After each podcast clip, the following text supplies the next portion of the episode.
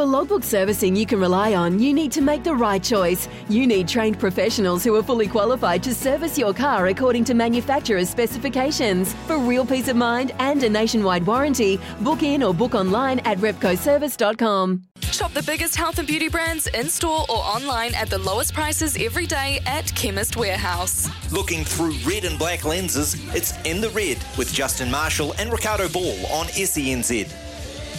Yes, a very good evening. Welcome into SENZ. No Ricardo Ball. You would have just heard his dulcet tones. Mark Watson sitting in for him. And I never ever thought I'd be sitting here celebrating Crusaders rugby. A section called In the Red.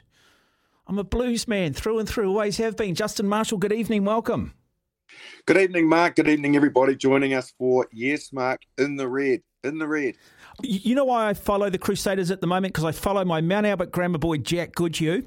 And yep. then we've got Cameron Brown, a good friend of mine, Ironman champion. His nephew, Corey Kellow's now in the Crusaders. So there you go. That's my connection. There, yep, he absolutely is. In fact, he's a good Lincoln Rams boy, which is uh, currently where my son is um, at Lincoln. So he's always making sure that he mentions when anyone from Lincoln gets a call up to Canterbury, the Crusaders, you've got to give them a shout out from the Rams. No, absolutely. Um, did you watch the golf this morning, Justin?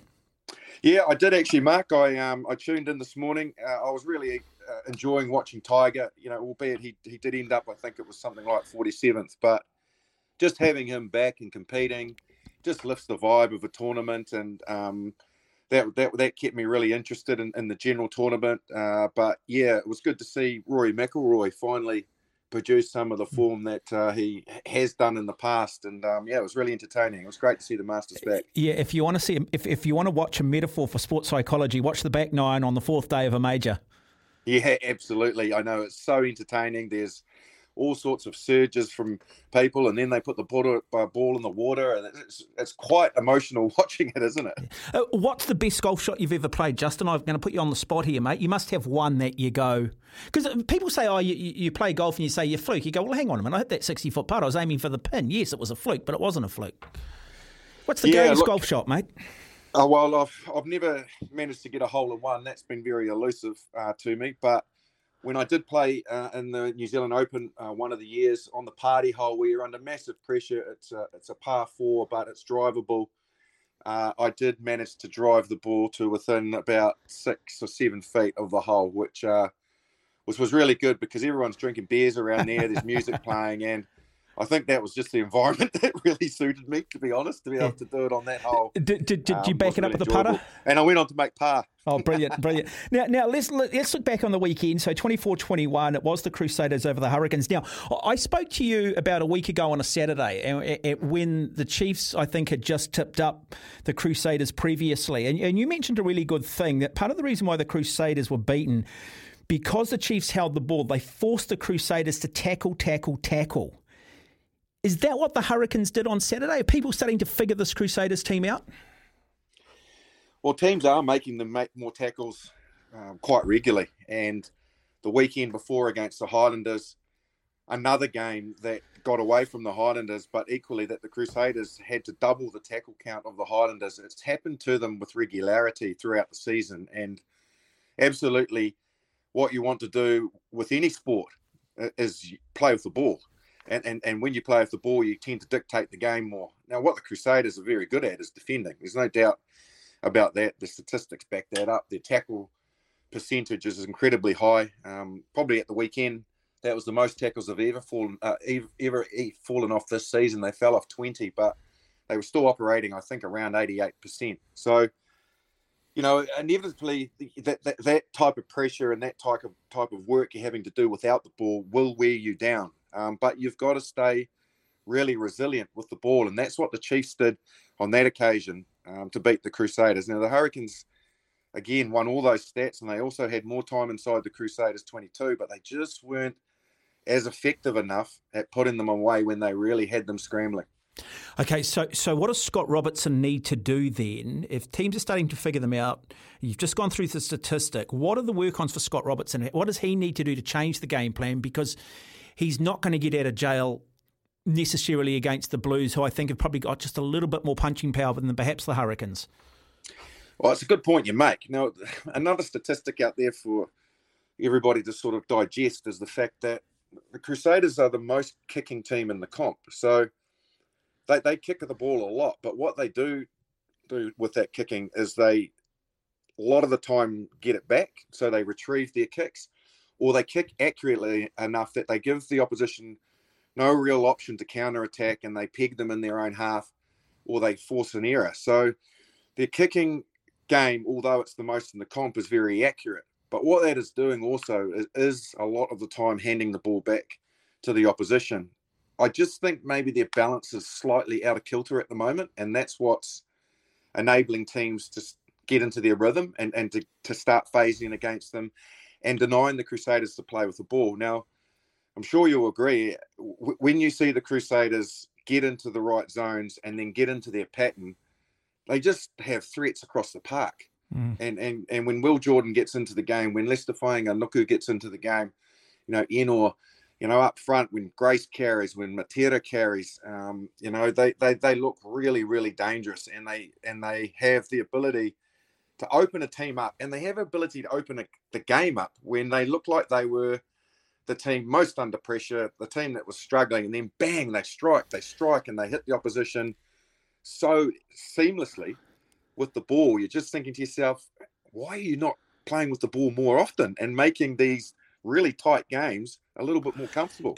Those players that you just mentioned, great attacking weapons, but you did also talk about the number of tackles they have dropped off. Is there mm. a defensive lapse somewhere there in the midfield? I mean, how much difference will a Jack Goodhue make? I mean, where, what are they just lacking out wide defensively, or is it, or is it more through the middle? I, think it's just a combination when they're getting desperate. Um, you know, what they are very good at is defending their line, and, and you need to be really patient inside that 22 what what they are also very good at the Crusaders is they're very good over the ball at the ruck. They do contest that a lot. They do get a lot of turnovers. If they don't get turnovers, they have a good counter ruck. Um, I think I remember commenting on the game at the weekend where I, I complimented the Hurricanes for the work they were doing at the breakdown. I thought they were better. They were more effective. A couple of times they actually had players on their feet who drove drove past the ball and and knocked the Crusaders off. But the Crusaders obviously talked about that at half time because they were much more proficient and better at it than the Hurricanes in the second half. So you combine all of that with the tackles that they are having to make, and then the old one they're falling off. Mark, I don't think it's really specifically in one real area. I just think it's when you are making, you know, 20 tackles in a sequence, you are going to get the odd one wrong and fall off it. So is quick ruck ball the key to beating the Crusaders? Just put them on the back foot the whole time. Yeah, because they've got a good line, they've got a very good system, they've got good structure, uh, and and look, they're they're they're a threat across the board because they have players over the ball. Like we saw Sevu Reece against the Highlanders get two very important turnovers. The week before, Will Jordan got three, I think. I saw Ennor got one at the got get one at the weekend. So the minute that you switch off against them, that they will hurt you and they will steal the ball back off you just when you're starting to think you've got the rhythm. It is eight minutes after seven. You've just tuned in. You might be thinking that the Crusaders lost on the weekend. They didn't lose. They're just a team that we expect so much from. So here we are, just picking the nitty gritty. Because let's be fair, they just haven't quite clicked yet. They're winning, but not maybe the way we expect them to win. Uh, this particular segment is called In the Red. Justin Marshall is my guest. It is eight and a half minutes after uh, seven. You're listening to SENZ. We'll take a break. Uh, former All Black, former Crusader Daryl Gibson on the program next. And Mark Watson in for Ricardo Ball. This particular segment is called In the Red. My co host is Justin Marshall. We are celebrating all things Crusaders rugby, which now brings us to our next guest who played 77 games for the Crusaders. Probably broke my heart as a Blues fan. Daryl Gibson, good evening. Welcome. evening, Gene. That little laugh suggests you did break my heart, didn't it? Yeah, it's neat. Been watching those old games sort of flash back. It sort of. Um Oh, uh, look, know, uh, that, reminds you of what that was, was. That was the who was your halfback? Uh, some guy Marshall wasn't there, and then there was Mayo Hoffler and yourself. No, I love that era. I love that era. It was a, a wonderful time. Hey, hey, look, Daryl, what did you make of that Crusaders' performance against the Hurricanes? Did you see a step up and improvement from the week before, or are they sort of at the moment just a little bit? I don't know, not quite there. Yeah, I, I would agree with that statement. I think um, Razor would be quite frustrated at the moment in terms of the inconsistency you're seeing in his team you know, two two games, um, you know, three point margins, and both those games, Highlanders, um, Hurricanes, you get the sense that they could have lost it at some point. The good news for Crusaders fans is they're still winning those those tight ones, but I guess um, there's going to have to be a marked step up in intensity this week from the Crusaders to match what we're seeing from the Blues this week. Uh, Gibbo, I know that Razor has obviously installed his mojo from the old school days, which is something that he was always very passionate about, and, and you would have seen that as well when he was developing as a coach, which, which is defense, um, and which is you know a lot of that is attitude. But does it does it worry you that the Crusaders are doubling the tackle count of most of the teams they're coming up against? It's an interesting stat you've thrown at me there, Justin. Yeah, I'd, I'd say just overall impressions from defence, as it's been the hallmark of, of the Crusaders, you know, title-winning uh, run over the last five years. And this year, as I was just saying, I think the those trademark um, trademark identities we've seen from them are just not as potent and or consistent as what they have been uh, in the past. I just get that sense um, that you know week to week consistency is the Crusaders' issue around keeping those levels of performance as high as what they have been, um, and then also on the defence, how easy it's been for them to concede tries. You know, I think one of the stats, certainly when I was um, you know coaching against the Crusaders, was it took six minutes on average to break the Crusaders' defence. You know, they didn't. They, they had the best average of not conceding, whereas I'm not quite seeing seeing that this season. In terms of the opposition, then, like considering they're getting more ball, so the Crusaders pretty much for most of the season, with I think probably the Chiefs game as an exception, uh, um, and possibly Moana Pacifica, have lost all of those important stats. So they're on the wrong side of the tackle stat. They're not winning position and territory, um, and they're they're predominantly losing inside the 22 as well on attack. So goes to show you they're not playing with the ball. I just mentioned it to Mark. They are also the most kicking team in the comp. Um, do, do you suspect their balance is just slightly off? That because they do kick accurately. That's the biggest problem, and they do retrieve the ball back a lot. But it's not enabling them to, to I believe, get in uh, in their rhythm and get to do what they are very good at, which is get all their bodies in motion, all their dangerous players attacking with the ball in hand. Yeah, absolutely. I'd, I'd agree with all that. Particularly, you know, you've got the, the statistical, statistical evidence to back up what we're seeing in terms of that inconsistency, just in those different areas that mm. have been the hallmark. And you know, I think um, that that'll be what's troubling Razor. Uh, and he's done an excellent job. He's starting to really bring through the, the good young talent that's coming through the team. Um, but you've seen in the past how a new person comes in and the standard or the performance level has been able to um, maintain. Um, the good news for him, he's still got an acre of talent to call on. You know, he's rotated his team really well. I imagine he's had an eye on just fixture in particular, which you know, with the Blues performance in the weekend, taken on extra proportions in terms mm. of uh, what's in store for us. So, uh, yeah, no, really fascinating part of the season. Um, but yeah, interesting times. Mm, okay, I've got a question here, and I'll get you both to maybe answer, answer this you talk about worth ethic, and we know how good Ethan Blackadder has been. Arguably, he's probably the best, I think, best six for the All Blacks at the moment, probably surpassed Sam Cane. We can have that debate. But I want to talk about Tom Christie because he's an absolute workhorse. He's a wonderful player, uh, generally the highest in the tackle count. But we've seen this review of the All Black team, and they're talking about more sort of ball carrying forwards, particularly the tight five. Is he good enough to be an All Black with what we need to do going forward and trying to beat the French and the Irish and the Northern Hemisphere sides? Does he have the style of game that could make him an All Black? Daryl. Christie, I think he's an excellent on baller. You know, very much in the mould of, um, Matt Todd. Great worker. You know, as you say, he, he's topping the, the tackle count. Probably for me, it's the balance of the back row that will dictate whether he, he goes further in terms of this season. I think um, the All Blacks have got some, you know, head scratching to do around. They know they've got to compete with Ireland in terms of physicality and size. So 100%, I agree with you on Blackadder. Uh, he brings that raw sort of edge that the All Blacks need.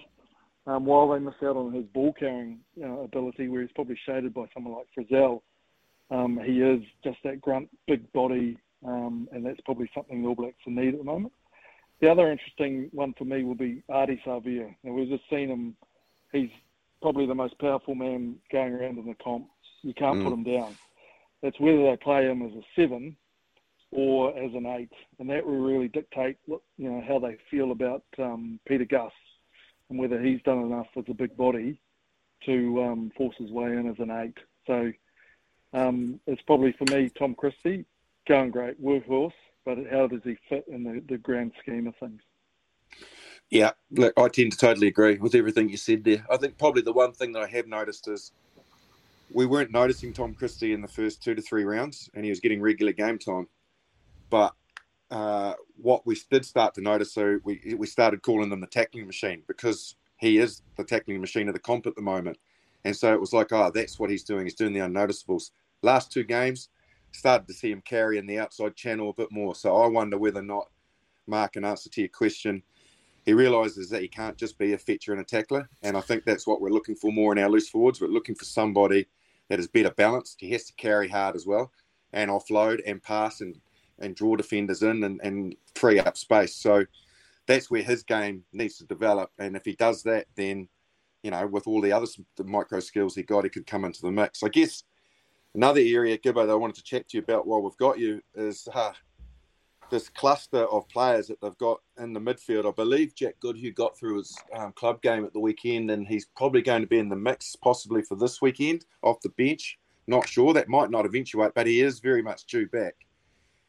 Where does he fit in? Who does he fit in for? Like I'll just run these through you quickly. But Havili, Goodhue, Fainga'anuku, Ennor, and then you've got to find a space for Sevu Reece, George Bridge, Shay Haki, and we haven't even mentioned Kini or Waisake Naholo that are also in the squad. How the hell do you get all them in the same back line? Yeah, it's an embarrassment of riches, isn't it, when you, you list those names? I think for me, um, the great thing about what we will see Friday night, Justin, is Razor will pick his best team or what he considers to be his best team. Um, and for me right now, I really like what um, Leicester Fainga'anuku's doing. You know, every time he's, he, whether he's playing wing or centre, um, he's he makes things happen. You know, he's that type of player. Um, what I'd love to see is him really tested in defensively. I think the mark of any 13 and, you know, for Ioane um, and anyone who wants to put up their hands for the All Blacks, now that um, Lienert Brown is, looks like he's out of action, is who's going to be the best defensive 13 uh, going around mm. in the comp because it's such a pivotal role that we've we've got a good defender. And if anything, any criticism of Rieko Ioane would always start with that: how's his defensive reads at 13? How's he going to stack up under pressure? Um, and that's that's what I'd love to see.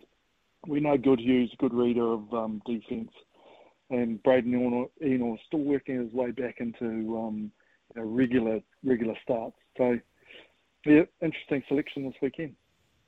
All right, just quickly, the last little wrap up with your coaching um, experience and also your player experience and knowing the Crusaders. Uh, where, where, where, from what you've seen of the Blues and how they're progressing, where do they need to play well, and in what and what area to, to beat them at the on Friday night? Yeah, well, what we saw from the Blues is obviously a, a huge step up in intensity and physicality breakdown. Obviously saw the blueprint from the Chiefs you know Chiefs Crusaders game and how to how to um, win against the Chiefs. Um, I was impressed. I really think the Blues um, intensity and everything about them looked really good, and you could see that this has been their test. Everyone's been talking about how they're going to get, go against the Chiefs, how they're going to get the Crusaders. What we know about the Crusaders, big games, they're going to stand up.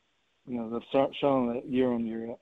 Where they've stood up, and the test for the Blues will be in that tight five can they, you know, Razor will roll out the, the, the gun pack this week, you know, and they're going to get tested at scrum time and more. And if um, the Blues can front up there, I think they've got the all all court game to match the Crusaders. A kicking game, you know, they've got the factor talent. That's whether they can hold up in that tight five. Um, so for me, that's the area that will dictate the game. Sounds very cliche, but uh, I think for this one, um, tight five for me. That Dar- battle set piece. Daryl Gibson, lovely to have you on the program tonight. Thank you for taking the time. Good man. All good. If you do want to text the show, by the way, double eight double three. This is in the red. My co-host is Justin Marshall. Um, Justin, I've just been told the last time the Blues beat the Crusaders, Benji Marshall was playing for the Blues. Oh, That's a long time ago. Was he really? Well, was. isn't that interesting? And now, obviously, the Blues have got Roger Two of us Tuivasa-Sheck. I don't know. No, I if, uh, understand he's. there I, under, I understand there's a good chance he'll be on the bench this week, is my understanding. Yeah. Wow, that's interesting. So isn't good, it? So, good, good you, know, um, and um, yeah, good you possibly back for the Crusaders and Roger back for the Blues. You know, you, you know what was interesting, Mark, with that was, you know, there was always so much debate about where Roger was going to play. That was the same with Benji. Where are they going to play him? I don't think they really answered that question, but Leon has resisted in putting uh, him in the outside backs, Roger Tuivasa-Sheck, and I think quite possibly he's he might have got that right. Hmm. I, I, I, look, playing the Blues this week, we, we know that the Blues are certainly a team on the improve. I, I want to talk about halfbacks, Mitchell Drummond.